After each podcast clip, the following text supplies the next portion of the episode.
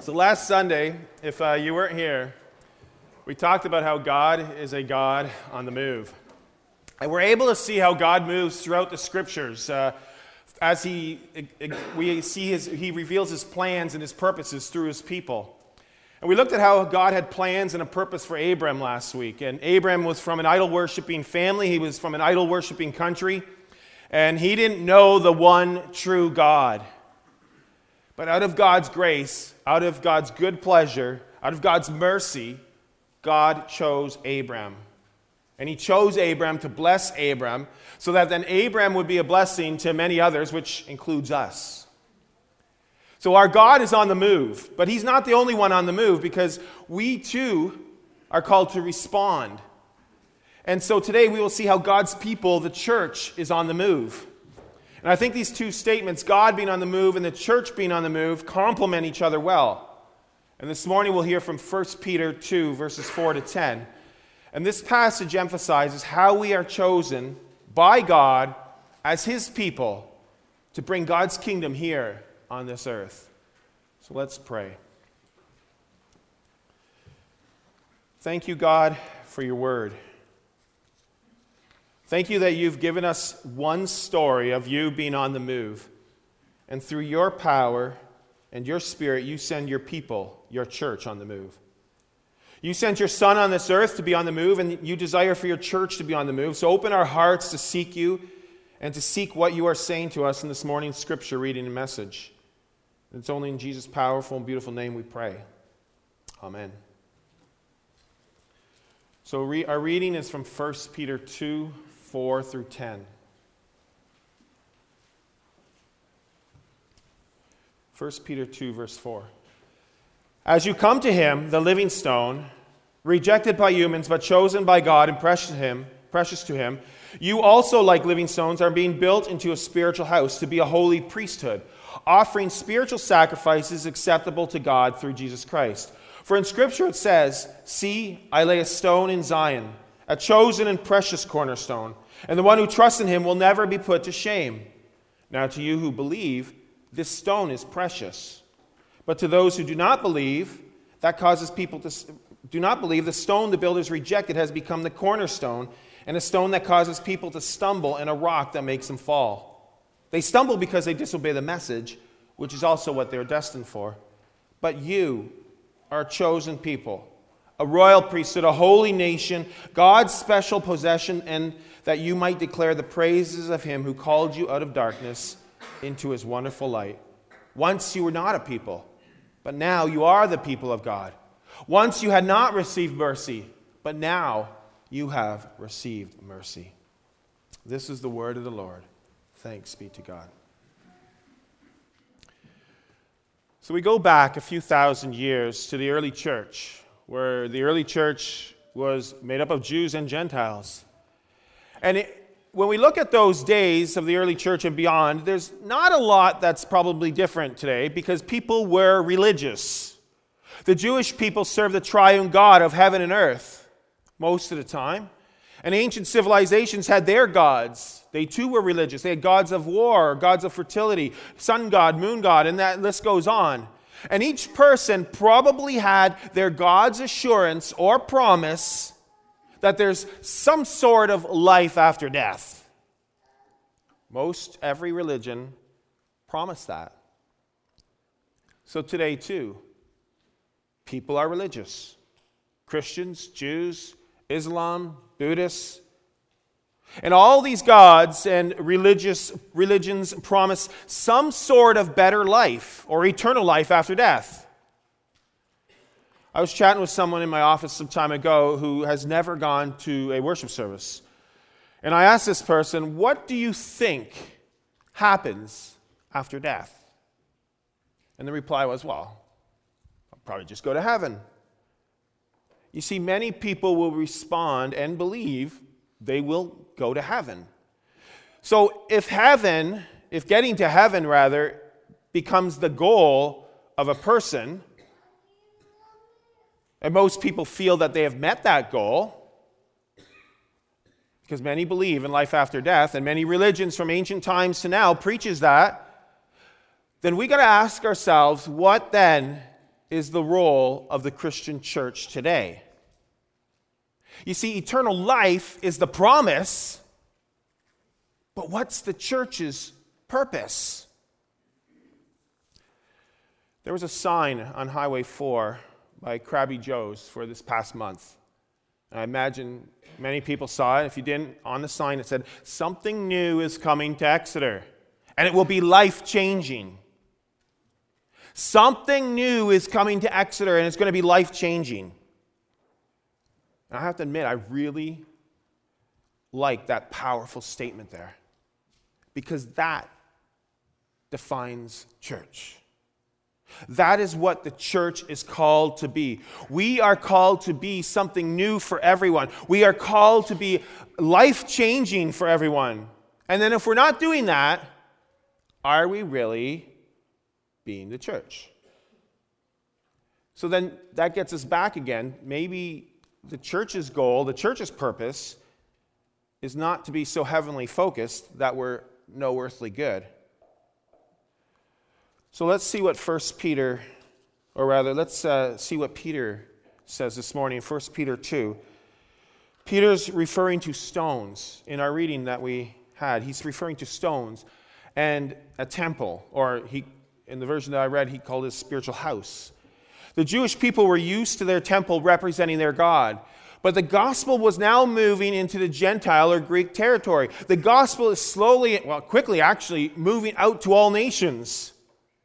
And so here we have some of the disciples are no longer making disciples of the similar people, the Jewish people, but they are now making disciples of Greek people, Gentile people. And as his disciples moved out with the gospel message, things were challenging, things were becoming messy, and there were several other temples that they were coming to and other gods that they were hearing about. We're going to travel a bit back again in history. And part of this history lesson has come from the video series from Ray Vander Laan titled In the Dust of the Rabbi. In this video, we travel back to ancient Israel and ancient Greece. And there's one famous temple for the Greeks. That was the Temple of Athena in. Priene. Now, ancient temples were constructed rather beautifully and majestically, and they were constructed by stones. The stones would often be cut in a quarry, and in the quarry, they would then number these stones because the specific stone was cut for a specific purpose, and then it was put in a specific place in the temple. So, stones were given numbers, they were given thought, they were given design, they each had a purpose. And the purpose of these stones were to come together to form one magnificent temple.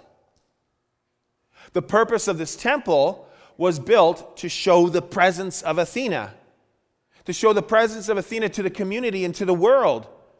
Because the temple was built and placed in such a way that you would be coming from land or by sea, and for miles you could see this temple of Athena. So the temple would show off its greatness, but it would show off the greatness of the goddess Athena.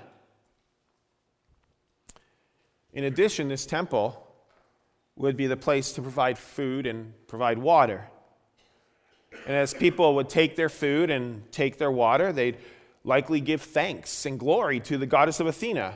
Thank you, Athena, for the food. Thank you, Athena, for the water. The temple was, in some cases, a place where people would receive clothing and, or medical care and even entertainment. And they'd probably thank the goddess Athena. So, Vander Laan shares a story for us to kind of put in our minds. Picture a child going with her friend's family to this temple for the first time. And this child would be coming up to this majestic temple and would be enjoying a meal with her friend's family and maybe some care and likely stay for some entertainment. And then she would go back to her own family later that evening. And then they'd ask, How was your day? How, what did you do? And, and she had this story of being at her friend's temple. And she would share that she saw the majesty of the temple, but not only the temple, she would also share that the excitement of her, seeing the majesty and, and seeing the goddess of Athena today. Because the temple pointed and represented the goddess Athena. Old Testament Jewish times, the temple, the tabernacle represented the God of Israel, our God. So, where do people see our majestic and awesome God today? Where is the Christian temple today? Well, in the Old Testament, the prophet Isaiah is already giving hint to what the temple is. Isaiah 51, verse 1, we read, Listen to me, you who pursue righteousness and who seek the Lord. Look to the rock from which you were cut, and to the quarry from which you were hewn. Now, I had to look up the word hewn, and hewn means to strike hard with a cutting object. So, Jesus is the cornerstone, the rock, from which we are cut. And he's chiseling away and he's cutting hard at us to, to give us that purpose, to put our purpose into reality. We are cut for a purpose by him and for him. Now, in the New Testament, Paul, the Apostle Paul, begins to be a little more clear to the people, and he states in 1 Corinthians 3 16 and 17, Don't you know, now when Paul says, Don't you know, it's likely the people don't. Don't you know that you yourselves are God's temple, and that God's Spirit dwells in your midst? You yourselves are God's temple, and that God's Spirit dwells in your midst. If anyone destroys God's temple, God will destroy that person, for God's temple is sacred, and you together are that temple. So this has got to get us thinking a little bit. What about when we call this God's house? We do it sometimes, right? Welcome to God's house. I, I begin to wonder if our language is theologically and biblically incorrect. 1 Peter 2, verses 4 to 5. As you come to him, to the living stone, and let's about the living stone, capital S, one stone, living stone, Jesus Christ as you come to the living stone, rejected by humans, but chosen by God and precious to Him, you also, like living stones, small s, plural though, living stones, are being built into a spiritual house or a temple of the Spirit to be a holy priesthood, offering spiritual sacrifices acceptable to God through Jesus Christ. And Peter goes on to say that this cornerstone, Jesus Christ, was rejected because people are wanting to hear a different message. Maybe people are wanting to hear uh, the message that, oh, don't worry, don't, don't worry about anything. You'll get to heaven, no problem. But the message is more. And Peter goes on to say in verses 9 through 10 You are a chosen people, a royal priesthood, a holy nation, God's special possession. Why? That you may declare the praises of him who called you out of darkness into his wonderful light. Once you were not a people, but now you are a people of God. Once you had not received mercy, but now you have received mercy. The message of mercy is that on our own, there's no hope, but we're not on our own. God doesn't give us the punishment we deserve. Instead, he gives us mercy, he gives us grace. He gives us his love through Jesus Christ so that we will declare the praises today of who he is. So, are you beginning to understand maybe what's happening in this chapter? Because we are stones, plural, cut from the cornerstone for a purpose already today. We are God's chosen people. We're extended mercy, and we're called to be separate already today. So, first of all, it's not only about the future, it's about today. God's people are on the move today. And every time Peter says you in this passage, the noun is plural. And when he does this, these plural stones are coming together into one singular spiritual house. They are coming together as one temple. They are the spiritual house. They are the temple, the local church. So Jesus is the cornerstone, the people are the stones, and together, we, the people, come together as one house. Or other places in Scripture will often state one body. And that is one amazing difference about the Christian religion to the Greek gods or other religions. In other religions, people need to see and go to the temple, rather, to see their God. And if over time the temple is destroyed, then that doesn't do much for people in being able to see their God. Peter is stating that we are living stones being built into the temple of the Holy Spirit. And that means that God is alive in each of us, in his people. We have been cut out of God's quarry as a specific stone, but put together as stones, plural, for the spiritual temple. We've been cut from the quarry where Abram, Peter, Paul, you, me, we've all been cut from that same quarry. We've been cut from where other believers have been cut. And it's all on account of God's mercy. And every stone is God's way of saying that you fit into my house, that you are chosen. You are a stone cut from the cornerstone, cut from the quarry. You belong here. You belong together. You're even numbered. Actually, Scripture says you're named. He knows our name. As any stone in the temple, when you look at it, you will see how precise it has been cut. But you'll also probably notice some of the imperfections, because that's what we tend to do as people. And over time, some dents and pieces may fall off. And when people look at us as a stone, they may see some of our imperfections. But we need to know that we are God's stones, and the imperfections don't matter to Him. God made you, He lives in you, and He called you together to form one spiritual house. So God doesn't live in spiritual temples or structural buildings. God lives in you, a living spiritual temple. One temple, many stones. So Peter here is talking about the local church. And in this passage, yes, it's important for us to know that, yes, as individuals, we belong to Jesus. But Peter's not talking about us as individuals here. Peter's talking about the church.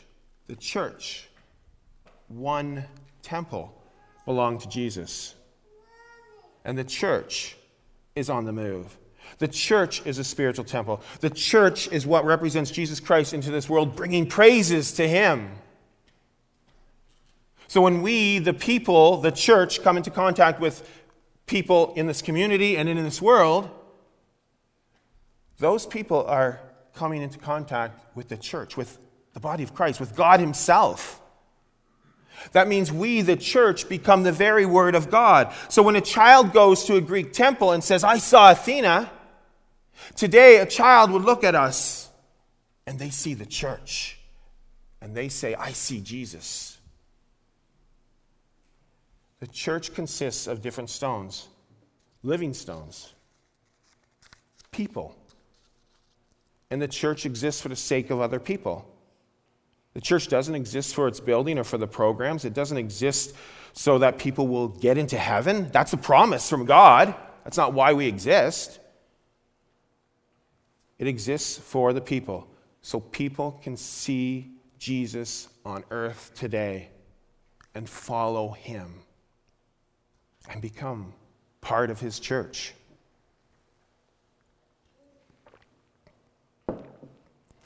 So, Scripture is clear what our purpose is today. We are chosen as God's people for a purpose to declare the praises of God today. Scripture is clear that means that we are to love God. We heard about that in the, our time of confession, our call to confession, to love God and love one another, and how we often fall short. But that's what we're called to do. That is our purpose to love God, to love His people. And when we, are, when we love our neighbors and our communities, this communicates the love of God. This is the proof that there is a living God because his people are the living stones. So when we, the church, do not get along, the presence of God is hidden. The power of the message is lost. The temple gets destroyed. It's okay to have different ideas, it's not okay to be divided. Or if we, the living church, says, hey, come and welcome, we welcome everybody, but this is how you have to behave in order to belong, what does that say when our God is a God of mercy? We deserve punishment, but He gives mercy. How does being divided and not extending mercy reflect the praises of God? What does this say to our communities? Brothers and sisters, we are God's chosen people. We are the people of God. We are the people who have received mercy from God. That means we deserve punishment, but we don't get punishment. Rather, we get the promise of salvation through Jesus Christ. And on account of Jesus' works, not our own works, we are saved. And what does that mean for us, for the church today? How are we as a church on the move? Because our God is on the move, and He is moving in and around us. So, how are we responding? Let's just not go to church. No, no, let me rephrase that. Let's not just go to church, because church is not only at 332 Huron Street West. That's this address for those who don't know. It's not just at 332 Huron Street West on Sunday mornings and throughout the week. It's necessary. We need to get together, but let's be the church. Sometimes it's discouraging to see an emptier church on Sunday mornings. But maybe we should never have expected people to come to us. And churches have been that way for decades. We are the church, and we are to go out and be the church, and to be on the move and you will see, we will see God changing people. He will be changing us, and He'll be changing others. I want to close off from a reading that the small groups are doing. Um, it's from the book, Where Do I Come In? And in this reading, there's a pastor from one of his books where he says that there's nothing like the local church when it's working right. Its beauty is indescribable. Its power is breathtaking. Its potential is unlimited. It comforts the grieving and heals the broken in the context of community. It builds bridges to seekers and offers truth to the confused. It provides resources for those in need and opens its arms to the forgotten, the downtrodden, and disillusioned. It breaks the chains of, chains of addictions, frees the oppressed, and offers belonging to the marginalized in this world. Whatever the capacity for human suffering, the church has a greater capacity for healing and wholeness. Let's go back to that sign on Highway 4 by Crabby's. Something new is coming to Exeter.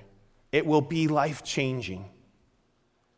Let that new thing not only be a new church or any other Christian church in Exeter, but let that new thing also be Exeter Christian Reformed Church as we go out into our neighborhoods and communities as a spiritual temple, giving praises to our God for all that He has done for us through His cornerstone, the living cornerstone, Jesus Christ. And may people be able to say, I see Jesus.